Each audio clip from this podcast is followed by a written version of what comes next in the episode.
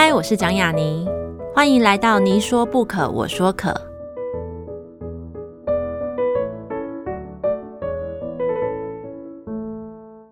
这个节目在爱听听抢先首播，欢迎大家关注我的节目。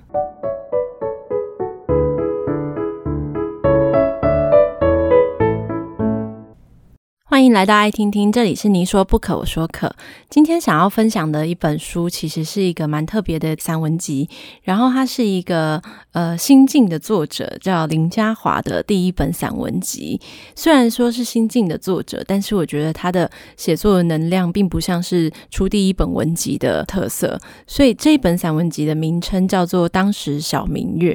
这几年其实注意到这个名字，其实是在他出版前这一年的时间，其实就蛮密集的听到他的名字，因为这段时间他其实拿下了不少文学奖的散文奖项，从林荣三的然后到时报的都有。那时候我就有去看看说哦，他是哪来的写作者啊这样子，后来才知道他其实是当高中的国文老师很多年，但是他写作的东西却没有那种国文老师的那种说教的感觉。就像我刚刚讲，他也没有出出版的那种第一本文集，尤其是第一本散文集，其实我们经常会在呃这样子的作品里面看到一种游移感，这种游移感其实是来自于对书写的一个不确定，或是说他人在摸索主题要写什么。那大部分的散文集在第一本，包含我自己的第一本，其实我觉得都有这样子的一个挚爱的难行的一个感觉，可是当时小明月其实是完全没有的，他是一个非常没有思考没有犹豫的就去直奔他的过往，直奔他的童年，直奔他的记忆。那我我觉得当时小明月这个书名也非常有趣，就是中国古代我们经常也会用月亮去入文啊入诗这样子，其实我觉得这就是古人的智慧。古人的智慧里面有讲过一句话，就是月是故乡明，所以当时小明月他也是想写过往，写故乡，写童年。那这个月色你就会知道呃，他不用写得很清楚，但他绝对是相比于呃现在所有月亮来说的话，它是前所未有的明亮。在过去我其实经常会以不同的艺术形态或是艺品的一个形态去比喻或是比拟女作家的一个创作，就我自己私人的私心是女作家对我而言是很独特的存在，那同样是女生女子写的文字，却每一个人都是完全不同的。比如说我曾经也聊过，有些人的文字它很像编织，有些人的文字它很像是水墨画，它就是这样泼洒过去，然后再细细的修个轮廓出来，你近看的时候你不太明白爱看什么，可是你远远的来看，或是你整本去看的时候，你才能明白他在写什么。那有一些人的文字像针去缝，一针一针的去缝，它的里层跟内层看到的东西是不相同的。那我在读当时小明月的时候，我就觉得嘉华的散文很像磨，它很像是我们会在那个臼里面去磨东西，或是像中药行去磨药材一样细细的研磨，然后那样子的东西就是它把所有生活跟它成长的材料都碾得很细很碎，然后一直到它成为一个非常非常细腻，有点接近粉末有点接近膏状的东西。那这就是我所读到的一个当时小明月的。可是我相信因为当时小明月它所聚焦的是在它过往的，尤其是从童年啊求学，然后到研延伸到一点点他现在回顾的一个过往的一个时间点，所以我相信其实呃，嘉华可以书写的材料还有很多，但他选择在第一本散文集里面去做一个这样子的回眸的凝望。在这本散文集里面他讲到许多篇，都有讲到外婆当年在他小时候开的一个中药铺。那我自己印象最深的是呃，有一段他写说当时中药铺里面有个药材，他们都说是仙丹一样的存在，叫阎王低头。那有一次外婆就是身体比较不舒服，他就去帮忙做这个材料，然后去取这个材料的时候，他才发现说原来阎王低头的原料是那个乌贼的骨头。呃，他其实除了他很新之外，他其实是跟我们所想象的不一样，这是童年时候他去看到这个景象，然后他如今再回想他的那个文章又多了很多层次。比如说你会知道的是不只是阎王低头的材料是乌贼的骨头，是在你长大以后理解生离死别是无可奈何之后，你就能发现一件事情，包含面对外婆的老去 外, 外婆的病痛，其实你会发现阎王是不会低头，阎王也不曾低头的。这是呃，在他所研磨出来的这个很动人的记忆的很多的场景里面，对于他最后写到那一段，就是为什么他要写作，以及写作对他而言是什么，我觉得这一段特别特别的勾人。因为其实所有的写作者都一定也会面临到这一个题，就是为什么要是文学，为什么我们要写作，为什么我们要读这些东西。然后他认为其中有一段话是说，他觉得因为这样，所以他心中的那个荒漠才丰润了一些。让我稍微念一段我自己很喜欢的一个段落，在当时赏明月里面是两百三十页。他说，在零碎的时间还有被切割的空间，几笔几句的记录，若写不出来就读，这样的写与读渐渐的将沉没在海底的我打捞上岸，有时捞起腿骨，有时只捞起一截发，有文学这根拐杖，我就能回到地面慢慢的行走。所以其实他以拐杖来去比拟，就是在生活中我们常常会觉得就是被打断了什么，然后被生活强暴的等等这些时候，可是文学可以拄着。很多年前我曾经采访过呃，也是写作者张曼娟老师，他也跟我讲过一段话，我觉得跟嘉华讲的就是不谋而合，就是在不同的时空跟空间里面重叠在一起。他说嗯、呃，文学对他而言也是这样的存在，那如果不能写的时候就读。所以我很推荐大家跟我一起去读呃嘉华的第一本散文集《当时小明月》。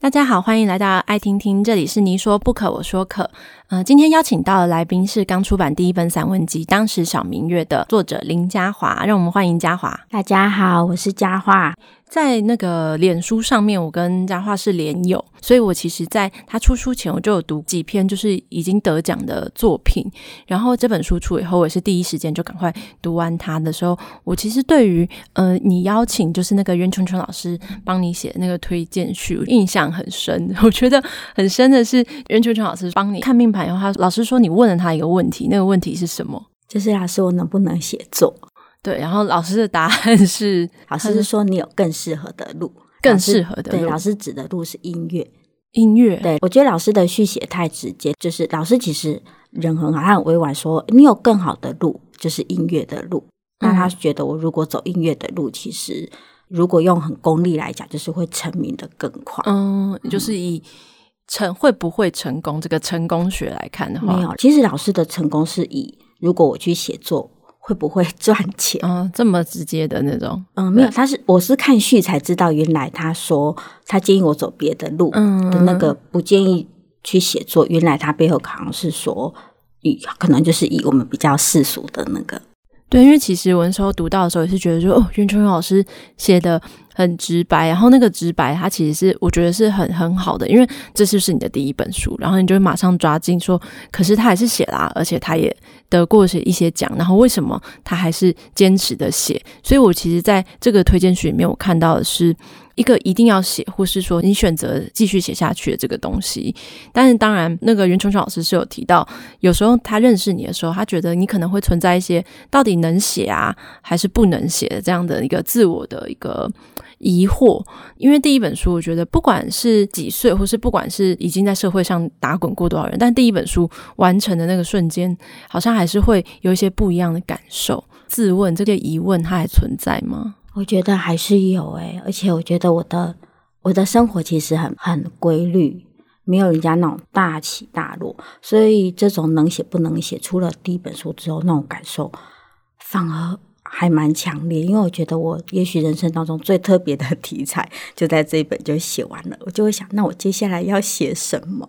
我觉得也许想要写作的人，也许都会思考这个问题吧。我接下来那第一本。那特别的题材在这边，那我接下来能写什么？我觉得还是会有。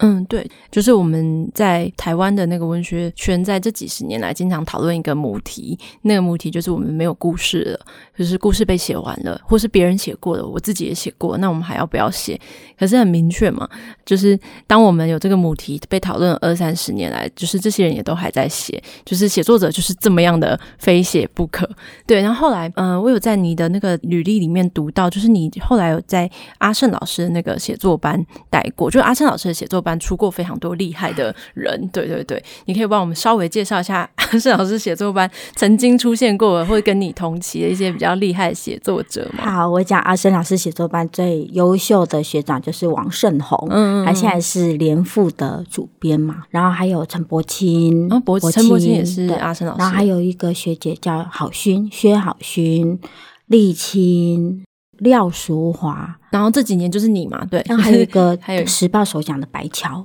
哦，我听过他的名字，对对对 对, 对, 对, 对，其实还有很多。所以其实在那个写作的一个环境的里面，其实你认为不单只是针对阿盛老师的这个私塾班的，是包含就是一群喜欢写作的人聚在一起的这个环境里面，其实你觉得你得到最珍贵的那个事物是什么，或是经验？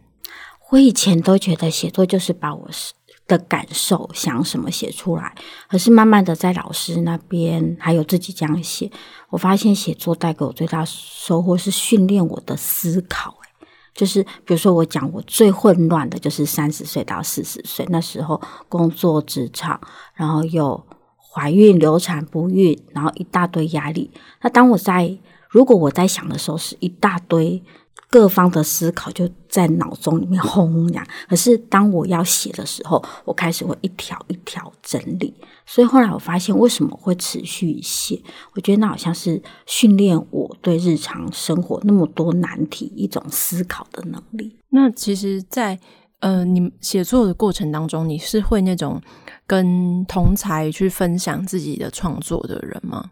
有时候会，有时候不会。比如说像如果小明月里面写到比如说那种比较无忧的童年，有时候写了就会跟好朋友分享。可是如果像比如说我自己生病了，我自己流产那种要挖那种身体的病痛跟心理的那种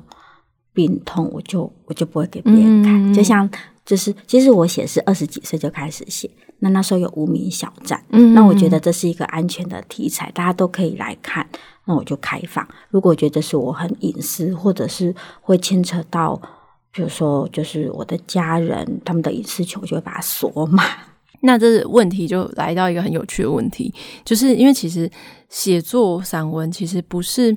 不是你能决定那个隐私的尺度的，因为有时候其实你你需要去讲一个事情，讲一个感受，你就是会跨越到不只是自己还有他人的隐私。呃，许多在写散文的同才都会跟我分享，就是他们出书以后都会被亲友关注说，诶，你这个是我吗？还是你这个是谁吗？这样子。所以你你自己有遇到这样的状况吗？对，所以我后来就是我有认识一个老师叫林明玉老师，嗯嗯嗯，然后我其实那时候有很困扰说什么题材可以写什么题材不可以写，我有跟老师分享。后来我从那边得到的心得就是、嗯、比如说我去年有一篇写到的是我大学一次很蛮凄惨的恋爱，嗯，可是那个那个前男友是之后不会再碰面的，那那个我就敢下笔写。可是如果像是现在还会碰到的朋友，那那些我就不写，那我就尽量散文就是写我我的家人，就是尽量是以我跟家人，嗯嗯嗯，那朋友的我都会跟学生朋友说我不会把你们写进去，因为我觉得每个人都有话语权。嗯嗯，对，其实这也是一个蛮有趣的选择，因为有一些写作者他就是不管你，就是六亲不认，我就是我的笔就是我的刀，类似这样的感觉。那你这十几年来也是高中的国文老师，那你的学生会看你的作品吗？我觉得被学生看是一个很很奇怪的一个体验。他们嘛少，因为我今年刚好带高三，嗯，所以那个他们刚回到刚刚那一题，就是我尽量都会写我跟家人，因为可是家人的话也会有一些，比如说我看我爸爸是这样，可是我爸爸并不觉得他是我笔下的那样，嗯，那我就会尽量写是我跟家人。那朋友如果我要写，我会尽量写他们好的，哦，那如果那一个我是真的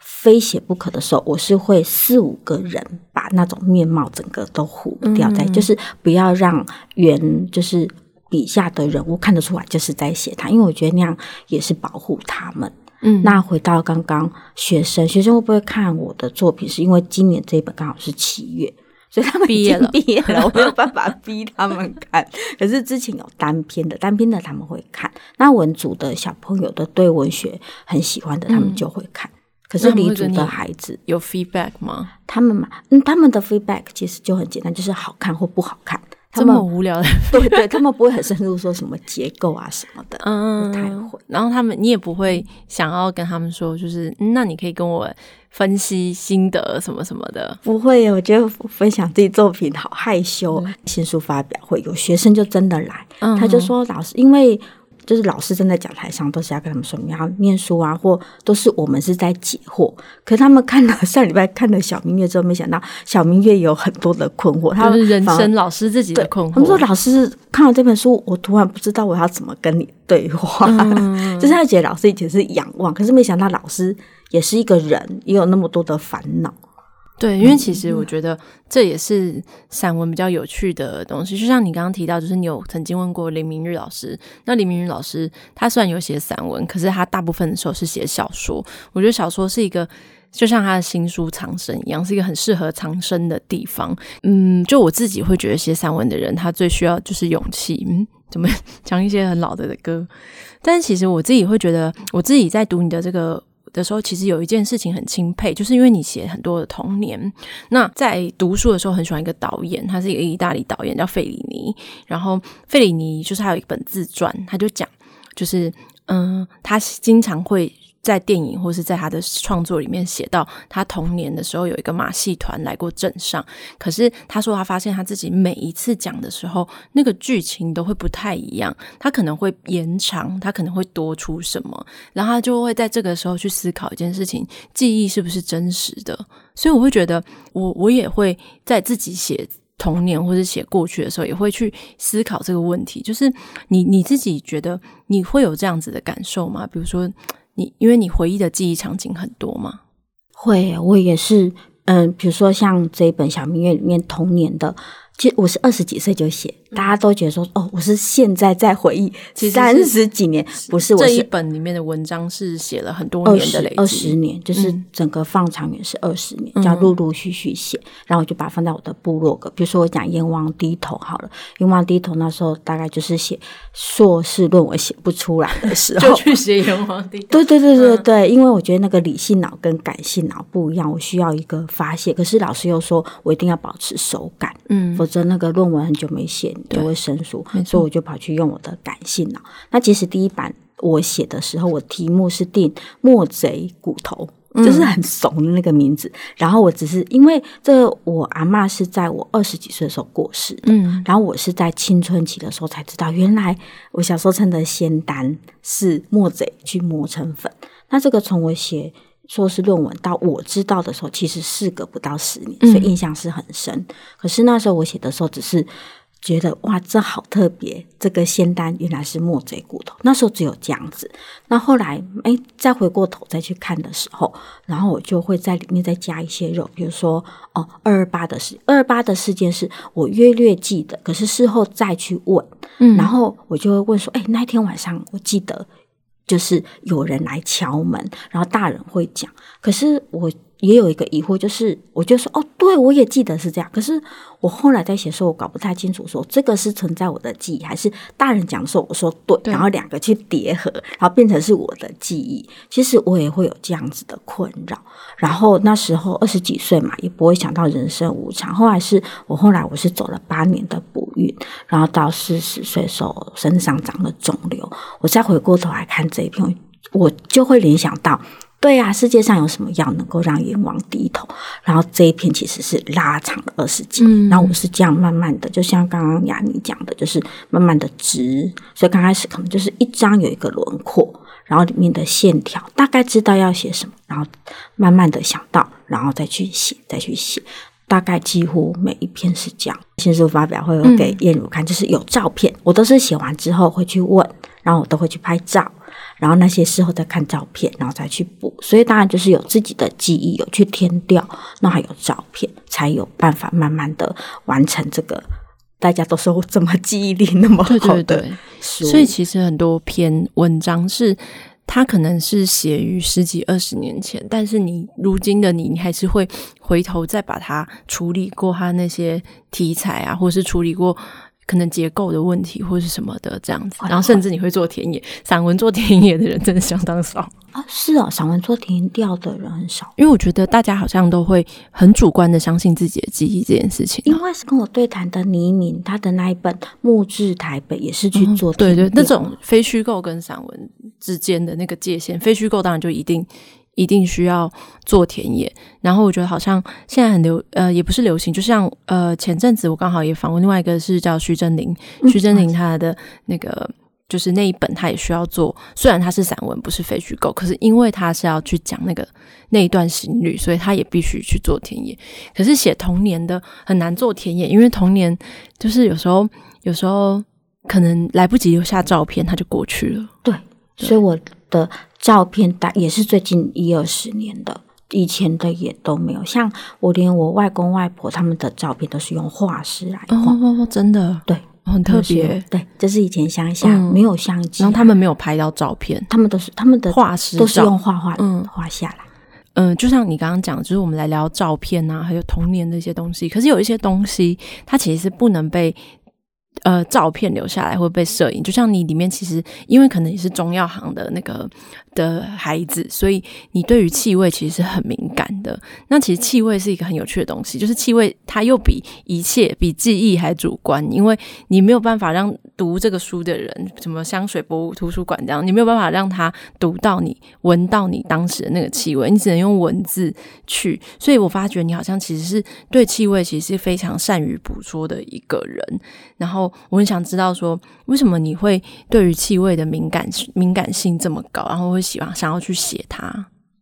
其实说我对气味很敏感，雅宁宁是第一个提我看到这时候我想说哎、欸，我以为我是对画面比较敏感，可是我后来慢慢想到说，对，我有跟有一个诗人叫严中正老师聊天、嗯、然后有一次就是聊到比如说啊、呃，比如说男女朋友在见面，有时候会觉得说这个人外表明明普通，可是为什么会受他吸引，然后就跟严老师聊，后来经过科学证明，就是有一种叫气味指纹，就是每一个人的气味都不一样，可是有的时候你就会特别喜欢某一种气味、嗯、而且好像人对于气味可以记一万种不同的气味。那我觉得我对气味比较敏感，是我看到这个访谈之后我再去翻，觉得好像有、嗯、那可能就是乡下的味道跟在都市的味道是不一样。我到阿妈家的时候很不习惯，比如说我们、哦、我们家是冲水马桶、嗯、那阿妈家是茅厕，茅厕那个味道就很重，所以我第一个就觉得这个茅厕味道我不喜欢，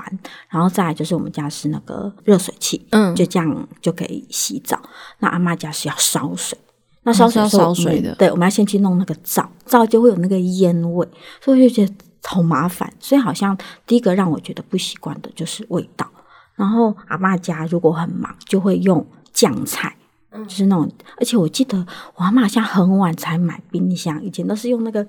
五斗柜把那个菜放进 去,、嗯、放进去，对，而且我记得我阿嬷好像煮完什么东西这一餐没吃完也没有冰冰箱，就是用一个罩子罩起来，纱网，对，纱网。那如果想吃就去、嗯、所以我觉得那边感觉好像跟都市，我觉得最大的不同就是气味。所以我也不知道是我对气味这么敏感，可是看了雅宁的访谈再回去想，好像有这么一点。还有好的气味也印象很深、嗯、因为我妈厨艺比较不好，我阿嬷厨艺很好那以前就像那个磨、嗯、那用那个磨就会有那个磨那个米，然后我阿嬷就会做粿，包阿粿。我们三合院是有右边是厨房，中间是住家，然后左边这个是药房，等于药房是药味，最右边就是那个食物味。嗯，对，就会很特别，就是它的气味在你的那个童年的那个场景里面，气味是非常非常就是鲜活的。其实学生去参加新书发表会这件事也是也是一个很冲击的一个场景说他去之前有跟你说吗？其实在线燕如说说哇那一天怎么人那么多，我说没有，后面有几个学生是我拜托他们来，因为我怕人很少场面很难看。人很多、欸、我看到那个脸书、哦、是我拜托学生来嘛，大概有十个学生只买四本，然后燕如就说因为这么十个人只买四本我说没关系，这几个是被我强迫来的，没关系，十个买四本已经算很好了对对 对, 對, 對, 對，我觉得已经很好了，对，因为暑假还有很多别的钱要花、嗯、因为其实我自己也会觉得在书里面还有刚刚你其实是访谈间有投入呃人生中经历过很多不同的阶段或是角色，可是当然就像你说的，你其实一直没有停下写这件事情，只是每个时期你写的地方不同，你可能在网志写过，然后你可能后来才到写作班，然后后来才在副刊或是文学奖有发表，然后到真正出书。就像你呃在书里也有分享，你比如说你可能是求子的经历，或者是说呃你在面对人生中很多磨难或是试炼的时候，你会怎么样去定位他们啊？就是还有他们跟写作的关系。当老师要怎么写？我觉得老师的事情你就写的比较少吗？因为职场的事情，学生我觉得他们未成年，嗯，而且我觉得他们有个资，所以如果写我都会尽量写好的，嗯，真的非必要要写学生，我可能会就会把三四个学生把它模糊化，就是说我怎么样教书，然后怎么样写。对，因为我觉得就是这个，还有身为母亲、身为妻子啊，哦，这样子，其实它会有一些时间上面的一些摩擦吧。所以我会说，就是我好像就是说我不停的在写，可是不停的在写的中间可能会隔，比如说我这一篇写完，嗯，下一篇再写，也许就是一个月。哦，对，所以我这样就是拉长时间，就是感觉好像没有间断，可是篇跟篇中间是隔很长。那我觉得我的工作带给我的幸运是我是国文老师，嗯，那我都会让学生阅读，那阅读的话我就让他们念小品文或者是散文，所以我觉得我在兼给他们阅读的时候我自己也有吸收。那会自己写诗，我们每次段考都要考作文，哦，然后模拟考也有作文，像高三上学期就三次段考三次模拟考。那以前我都会跟学生说这边不行那边不好，有一年学生就想说那你来写写看，所以后来我就会变成是题目的时候我自己就会构思说如果这样的题目我会怎么写，那我就会写给他们看。所以我觉得写这件事情，工作虽然很忙，可是如果是碰到像段考模拟考，我反而觉得也可以刺激我去想说这个题目那我会怎么写。嗯，那我觉得带给我比较大的困扰反而就是妈妈，因为我回家就很忙很忙，有时候想要写可是我就得中断。那小孩现在是几岁？现在大的是高三，小的小五。嗯，高三？对，完全看不出来吓到我所以就是等一下我震惊所以其实你你带小孩也很长一段时间耶。欸，对对对对对，所以其实小孩反而是比较影响你写作时间的一个因素。小孩、家庭，还有之前，嗯，比如说我会写到小孩的，因为我们家的小孩蛮有自己的主见，那那些文章要发表其实我也会挣扎。嗯，对，总觉得怎么都家丑因为这一本里面也没有放进去没有没有没有，对，这个这一本会我有看到雅尼有一个访纲是说怎么都不写现在。对对对，就是好像包含比如说我必须我是从你现在跟我讲才知道说，嗯，哦你可能有一个就是即将要成年的孩子这件事情因为你没有写到这个孩子的十八年的那个切片是没有被放进来在这本文集里面的。没有，因为我去年一整年其实我写的都是现在，嗯，那就是在副刊。嗯，那这一本的话是因为是二零一八年提那个国议会，嗯，那那个主题我就是定是童年，所以我这一本就必须要遵照国议会那时候所有的就是你的那个写作大纲。对对对对对对，否则因为他钱都已经拨下来，哦，但我不能有做太大的跟动。对，因为在台湾的写作者，不管你有没有固定的正职工作，都会去投那个国议会或者是文化部的补助，就是那个补助就是它可以你提出一个一本书的写作纲要，然后国家去决定审核你说要不要给你一笔钱，然后去帮助你完成这本书的这一段时间，可能是一年最多两年这样子，然后你完成以后你就要把你完成品给他们看审核，他就会把一半剩下的他会先拨一半，然后剩下一半款项就你完成之后给他。所以其实我也是很难得听到这么实在的说因为这是国议会的计划所以不能改动加入现在的那个东西不太能够改，否则我就要必须再重新再申请一次。嗯，对对对，其实那现在的这个题材其实并不是没有写，只是它并不在这一本里面而已。对对对对对对，我刚刚可能在我们一开始我有一段关于这本书的一个心得的时候，其实我讲到一句话，就是我对你在写到为什么是文学，还有为什么要读跟写这件事情触动很深的时候，是因为你在文章里面写说，假设我们在生活中很像瘸了腿一样，不管我们是遇到任何的挫折，就是工作也好，家庭也好，婚姻也好，或者是婆媳什么都好，就是那这个瘸了的腿，就是我们的那个拐杖拄着我们的那个东西是读跟写，就是文学这件事情。你自己在这个些瘸了腿的时刻有被什么文字激励过吗？有，我在四十岁的时候身体长了肿瘤，嗯，然后那时候我会觉得啊，怎么这是个噩耗，怎么会发生在我身上，那小孩都还那么小。那那时候我就看了，哦，这边就要帮我们编辑打个广告，就是有路就出版了那个顾德莎二姐的说把记忆跟那个咒语之岛、嗯、那我那时候看到德莎姐，她写她就是以前在纺织工厂，然后她的婚姻，然后最后身上得了癌症，然后只是她还是写，我觉得那本文章几乎就是边看边哭，然后又看到她的勇敢，我就觉得说诶，她经历的挫折磨难比我更多，那我就觉得我这个跟他比起来，当然我觉得病其实不能够用比较，可是那篇文章真的是给我莫大的勇气，我会觉得说他这么难的人生他都走下去，而且他好像到最后很痛苦的时候他还在写、嗯、那我就觉得我的磨难跟他比起来真的不算什么。这两本真的是激励了我，而且我看完之后又反复看，嗯，对，就真的很感动。我觉得那两本书真的就是有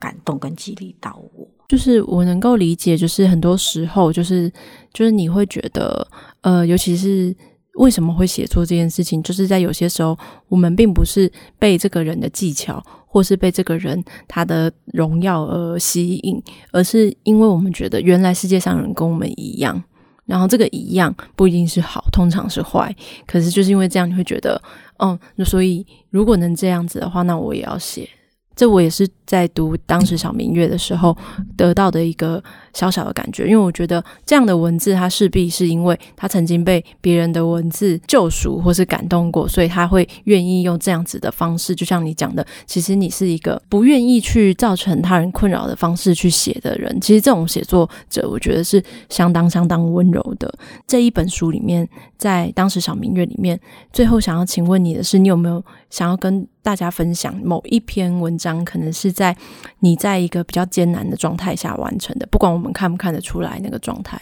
坦白讲，我觉得这本书只要是超过两千字以上，对我来讲都不是那么简单。我觉得每篇对我来讲，我刚刚有跟雅妮讲，都是放长个十年二十年、嗯、然后慢慢的去写。我写文章习惯不是写完，有的人好厉害哦，打完就送出去、嗯、我没有办法，我都会打完就放着，然后大概就会过个半年，然后七八个月再回过头来看，所以其实我不是那种天才型或速成型的写作者，我觉得每篇对我来讲都是蛮难的，而且有些的文章是我二十几岁写，那那个到后来就是那个三十几岁十几岁文气又不一样，即便到最后校稿了，燕如都知道我还一直在修、嗯、然后最后燕如就说不行，我们这本书已经要出版了，差不多了，对对对对对、嗯、就是即便我现在在看，我都会把自己上个礼拜或上上礼拜写东西再否定掉。所以如果让你现在在看当时小明月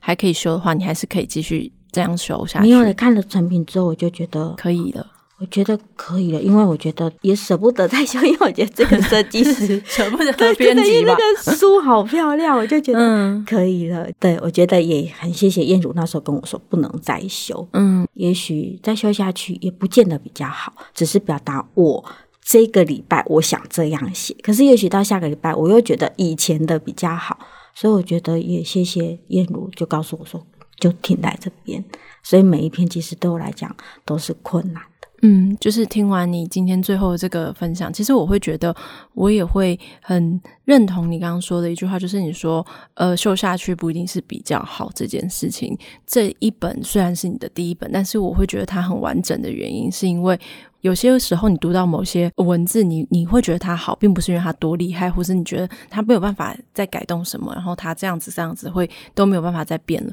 而是因为你知道这就是最好的安排，就像你写那些故事一样，就是一切事情就是这样，那我们现在看到的就是一个最好的安排，不管是最好的封面还是最好的编辑或是最好的写作者的状态，我觉得都是。然后谢谢佳樺来跟我们分享他的第一本书，那我觉得虽然是第一本书，可是其实在我心中我觉得佳樺跟我们分享的是他的这个二十年。谢谢谢谢。